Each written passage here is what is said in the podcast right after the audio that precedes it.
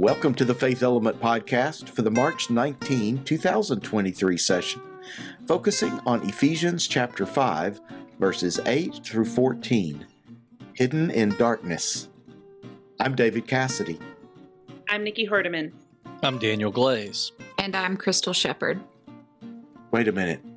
Is Did that get it? Crystal Shepard? Yes. It's Crystal. Shepard. Yay!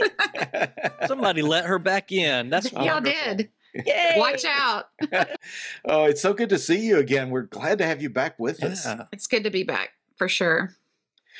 Well, Bert is out, unfortunately, sick with COVID again. And so, you know, say a prayer for our friend Bert. He is he's had quite the road and and we pray health for him and recovery.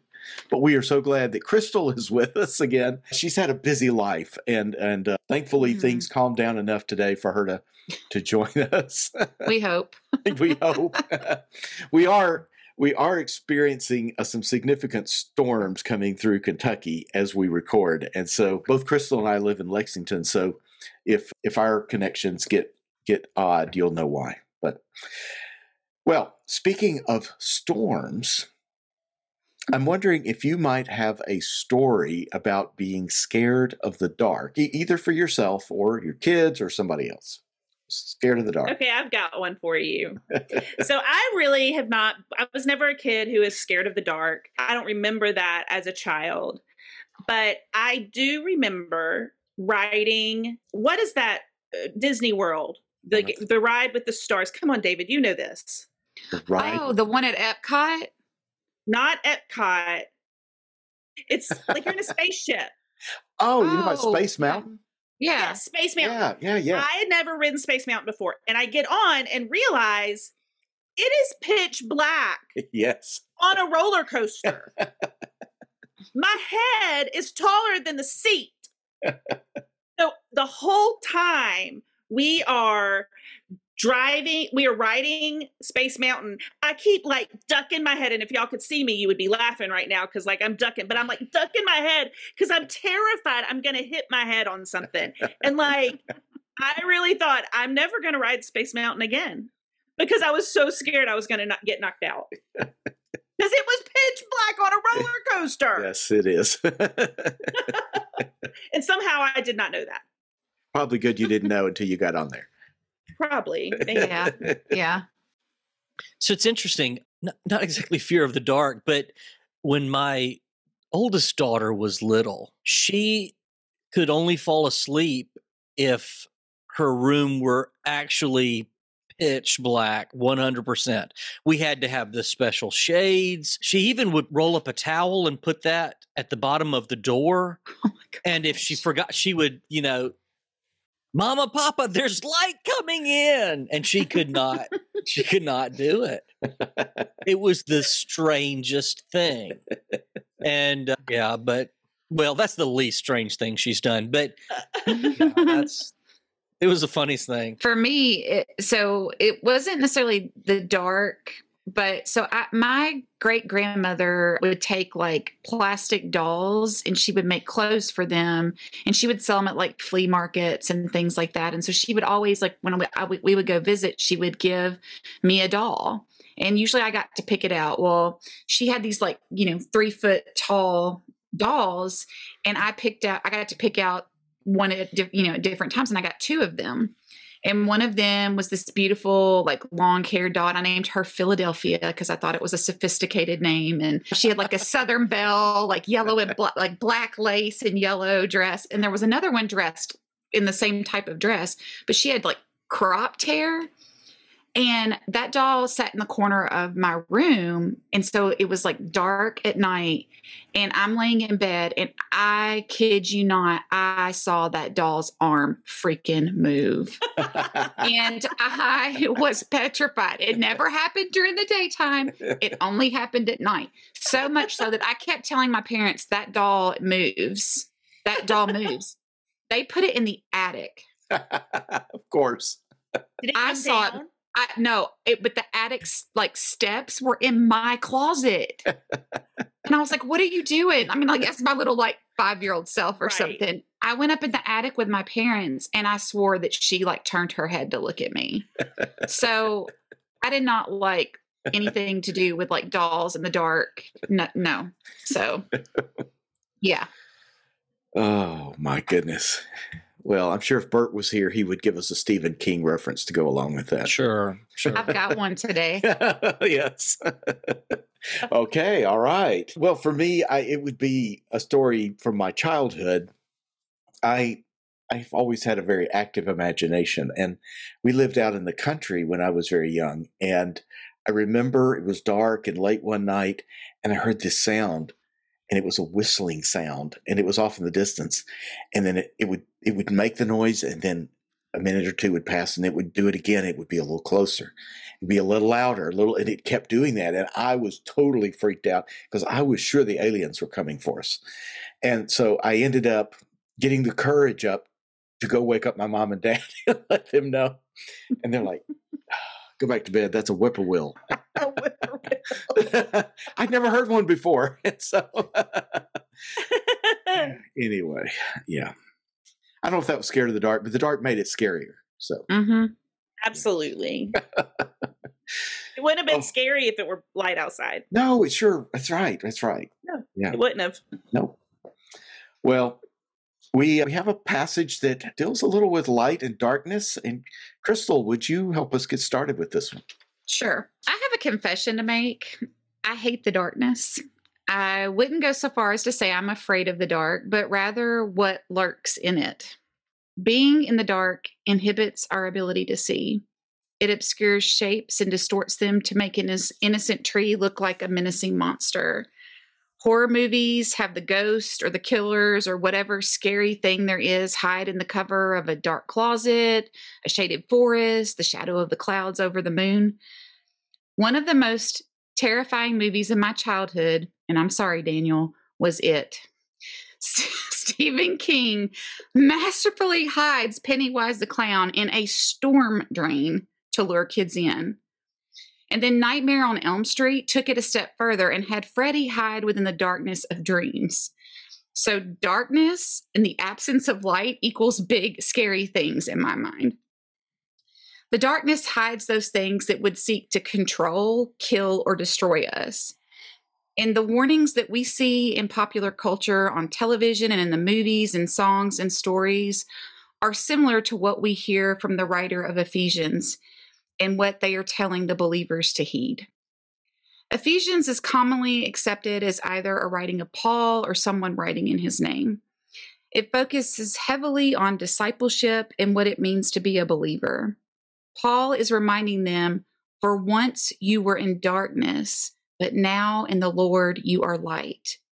You were once hiding all sorts of things, but now you are transparent. Live as children of the light, displaying the fruit of light, which is all that is good and right and true. Unfruitful works are a result of the darkness, so don't conceal them, but expose them.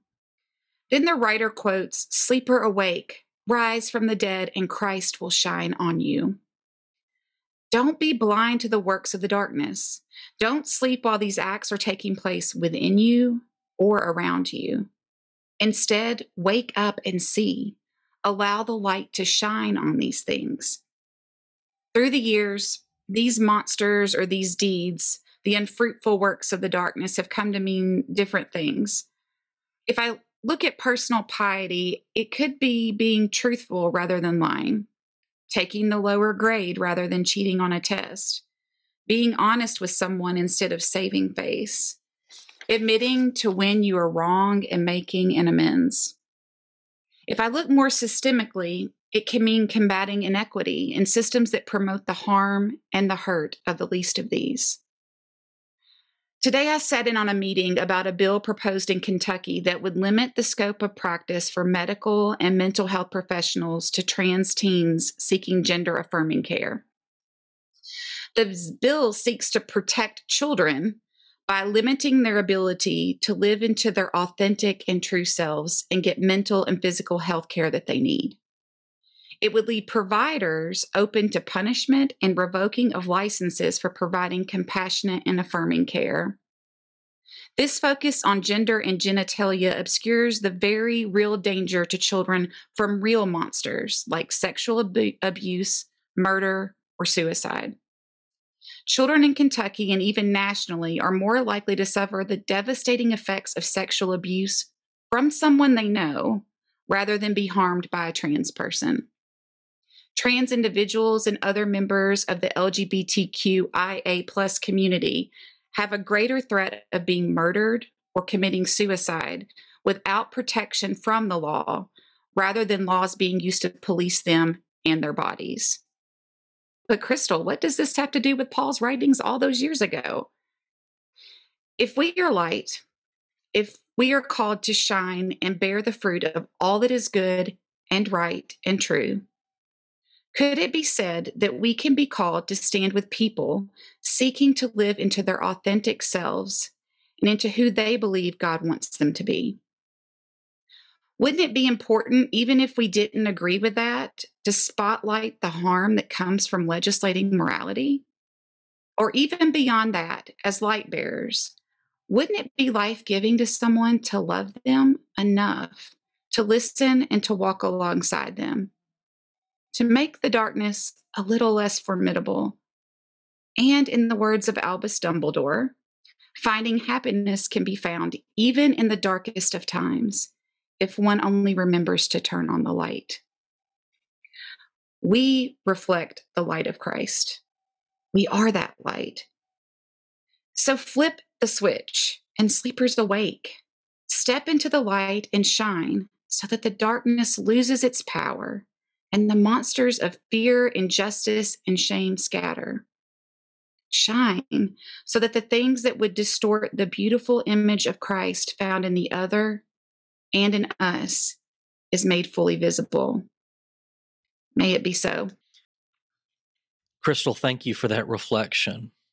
My mind is is racing at, at all of the wonderful things that can happen when we seek to be light. Not only is there light upon us and, and we can find our own way, we can shine light on others, helping them to see who God has created them to be our light shines in situations. The one you mentioned in Kentucky when children who need care are going to be denied care and they will die. Eh, the, the, the power of light to not only, as Paul puts it, expose the darkness, but also show a better way. It, it, it's just really, really powerful here. And despite your opening about you know, clowns and storm drains, which I can forgive. Okay. But no, it was beautiful reflection, and I appreciate your sharing that with us. Thank you. I agree. Your reflection on light and dark and was beautiful and it really got us started on this conversation. And I I love this passage because I think that one of the things that I love the most about it is that it doesn't tell us to stop the dark. It doesn't, mm. we're not instructed to talk about or demean or judge the dark. We are simply told that if we live by the light, we will reveal that which is been, what that which is in the dark. And so our job has nothing to do with stopping darkness. It has to do with bringing more light. And I guess I think that sometimes in our contentious world as it is right now, it feels like every time we turn around, someone's getting mad about something. I feel like I get mad about things more than I used to. I think that that's a good reminder that our job is not to get rid of the dark, but to shine our light everywhere that we can. And it doesn't take much light, right? I remember we were touring some caves. I love touring caves. And of course, here in Kentucky, we have Mammoth Cave and all those systems around it. And a lot of times, if you're on a tour in a cave, they will stop for a moment and say, okay, everybody, we're going to turn out the, all the lights, let you experience true, complete darkness and they do that and it really is amazing because you can't see your hand in front of your face you you can't you just can't see anything and it's kind of freaky but, but if they light a match in there, then I mean, it, it's amazing how much darkness that little bitty Mm-hmm. light dispels. And, and so I think sometimes we forget or underestimate maybe the power of even a little bit of light in the midst of darkness. It's interesting, David. It strikes me. If you light a candle outside on a very sunny day, it doesn't do anything. No. But but in the middle of the night, Yeah. that's all you need. hmm It's taking everything I have within me to not start singing my 70s hymn. It only takes a spark to get a fire glowing. Let's Every do part it. of me wants to start singing it right now. Listen, I was just about to suggest this little light of mine. So Oh, that's yeah. good too. Oh yeah, yeah. So, well, and I, I love what you were saying. I think you were saying it, Nikki, that our job is is not to through our words or actions or judgmentalism dispel all the darkness or to criticize it or to say to others you know who, whom we consider to be in the darkness you know oh you shouldn't be doing that. And our our job is simply to to shine our light. Hmm that's and and you know most days it takes everything i can to just do that. Hmm Yeah. and so if we can just do that and i don't know if i if i can authentically shine my light maybe maybe someone will have the courage to do that too You know, that makes me think of the Me Too movement. One woman stood up and said, I was sexually assaulted. And then another woman said, Me too. Mhm. And another woman said, Me too. And another woman said, Me too. And I think with each one of those, the light of telling the truth got brighter. And while that is still a problem in our world today, sexual assault is still rampant. I think we've reached a season in which we are no longer allowing those things to be swept under the carpet, but we are putting them out in the open, and people are getting prosecuted and having to serve time because of these awful things that they've done. And it really just took one woman standing up and saying, Me too, that happened to me too. And it gave other women the courage to do the same thing. And I think that I think that that is a form of shining our light into the world. I think there are lots of different ways that it looks, but anything that brings that which was hidden or in the dark to be unhidden and known and seen is a way that we shine our light. and i'm trying to process something here and i need y'all to help me with it for too many of us shining our light is about certainty that i'm right you're wrong and i need to expose what you're doing but verse 10 counters that. Verse 10 talking about living as children in the light try to find out what is pleasing to the lord. That's about seeking that's about searching. It's about Mm. questioning more than answering. That's about the interrogative more than the declarative. Shining a light to me in light of verse in light of verse 10 is is about being a person who's seeking and searching and questioning and being open and inclusive to the light of others. I, I don't know. Is any of that making sense? I, I, I'm trying to think through this. Okay, say that part one say that again. Like verse 10, uh, Verse, children. yeah. Well, it's it, uh, leading into it. Paul is saying, "Live as children of the light," and then he's got this command in verse ten: "Try to find out what is pleasing to the Lord." And it it strikes me that, that that's more about seeking and searching than than knowing all the answers. This this try to find out what is pleasing to the Lord. So I, I wonder Mhm. if living in the light is more about being inquisitive and searching and seeking rather than I'm right, I have to expose what's wrong in you. Mm-hmm. I, I think. Yeah, no, I that makes sense to me and I think it's fair to the text. The the text is not giving us any instructions about being certain about anything. It simply is saying when you live the way God calls us to live, you are living in the light. And that brings light into the world. And I don't ever see any instructions here or elsewhere that tell us that we are supposed to tell other people that they are wrong. Like, that's God's job. That's not our job. And that doesn't mean we don't work with one another and, you know, but our job isn't to judge.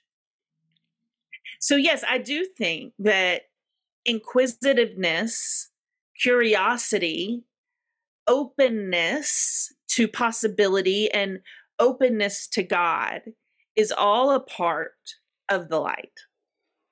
Mm-hmm. Mm-hmm. And all I, of I, those things. and Crystal, I'm gonna put you on the spot and ask you to jump in here because I think counselors and therapists are folks who who help us with our light, Mm-hmm. help us uncover that. I'm not trained as a therapist, but my experiences have been it's less about well, what you ought to do is X, Y, Z, Right. and more about asking questions, right? Lots, lots mean, of questions. I, I feel like I feel like there's something there that you could share, like the the the, the joy and the help of asking questions to uncover light, Mhm. rather than just go and do this. right. It's not a prescription. It, Right, You know, right. it, it's it's not. You know, if you follow these three steps, you're going to find your light. Or you know, so yeah. I mean, I think you're as a therapist, and, you know, I think if I think to some extent ministers can do this too, asking those questions and having people explore what they think about something or what they believe. Like I have clients come to me. So as a pastoral counselor, I don't I not only get the mental health side of things, I get the theological side of things and spiritual. And so like I'll have people come to me in like crises of faith. And they'll ask, you know, they're coming to me and being like, I thought God was this, or I thought my faith was this, and now I don't know what to do. And so then we start pulling apart and asking all these questions. And when I think about it, it's kind of like what seminary does too. But like you're you're pulling apart and you're asking questions so that you can you can find those little like cracks to kind of dig a little bit deeper and then that's where you know what's the quote about that the cracks are where the light shines through like that is literally like what Yeah. happens and i watch people have this experience over and over again where you know what they thought about God or a person that they hated or whatever changes because they've had the opportunity to question and to to dig deeper. Yeah, and and I will just give y'all a little hint. It's really helpful if you ask open-ended questions. Not a yes, not a no, but something where someone can say, I've got to think about this. And I like to use that in my own practice of delving deeper into my stuff, like being curious. I love that, Daniel, talking about being curious because I think that is a way in which we find what is inside of us and what you know it talks in in the scripture about you know what is true and and kind of like i think we do get a little bit of a you know three part little litmus test to kind of say this is not how you're supposed to believe, but you know, it's kind of like it, it reminds me of talking about the fruit of the spirit. You're going to see these things. That's what's associated with the light. What is good? What is true? You know, you're going to see these things. Unfruitful works are works of the darkness, things that aren't bearing life. I'm probably not answering your question, but I think that's part of this this process is what are we seeing? Are we seeing something good and true? Or so it's not a right or wrong. It's more of a question of it's like a spectrum. Light is a spectrum, right? And I can only see certain fractions of light. I don't see the red or the blue or whatever. I does that make am I making Yeah, sense? I don't think I'm making yeah, sense. Absolutely. You are. You are. I'm You are. I'm getting like metaphysical on us here. There's a spectrum. But I think that I think that's like I think that's the beauty of it. Like God is not like in this teeny tiny little box and it has to be this little check mark. It's like there's this whole beautiful wide range that is there. So why can't there be a wide range of what is light? If it's not hurting someone, if it's if it's from a place of love, is that light? So, the late Frederick Buechner noticed, as many of us certainly are as we read this passage, that the scriptures frequently make use of this contrast between light and darkness. We see it in this passage, but we see it in lots of other places. So he, he actually penned a, a, a portion of his of his work called "Whistling in the Dark," and it, and it deals with this. So let me. I, I want to share this with you as a way of of wrapping up our conversation. The Old Testament begins with darkness, and the last of the Gospels ends with it. Darkness was upon the face of the deep, Genesis says. Darkness was where it all started. Before darkness, there had never been anything other than darkness, void and without form. And at the end of John, the disciples go out fishing on the Sea of Tiberias. It is night. They have no luck. Their nets are empty. Then they spot somebody standing on the beach. At first, they don't see who it is in the darkness. It is Jesus.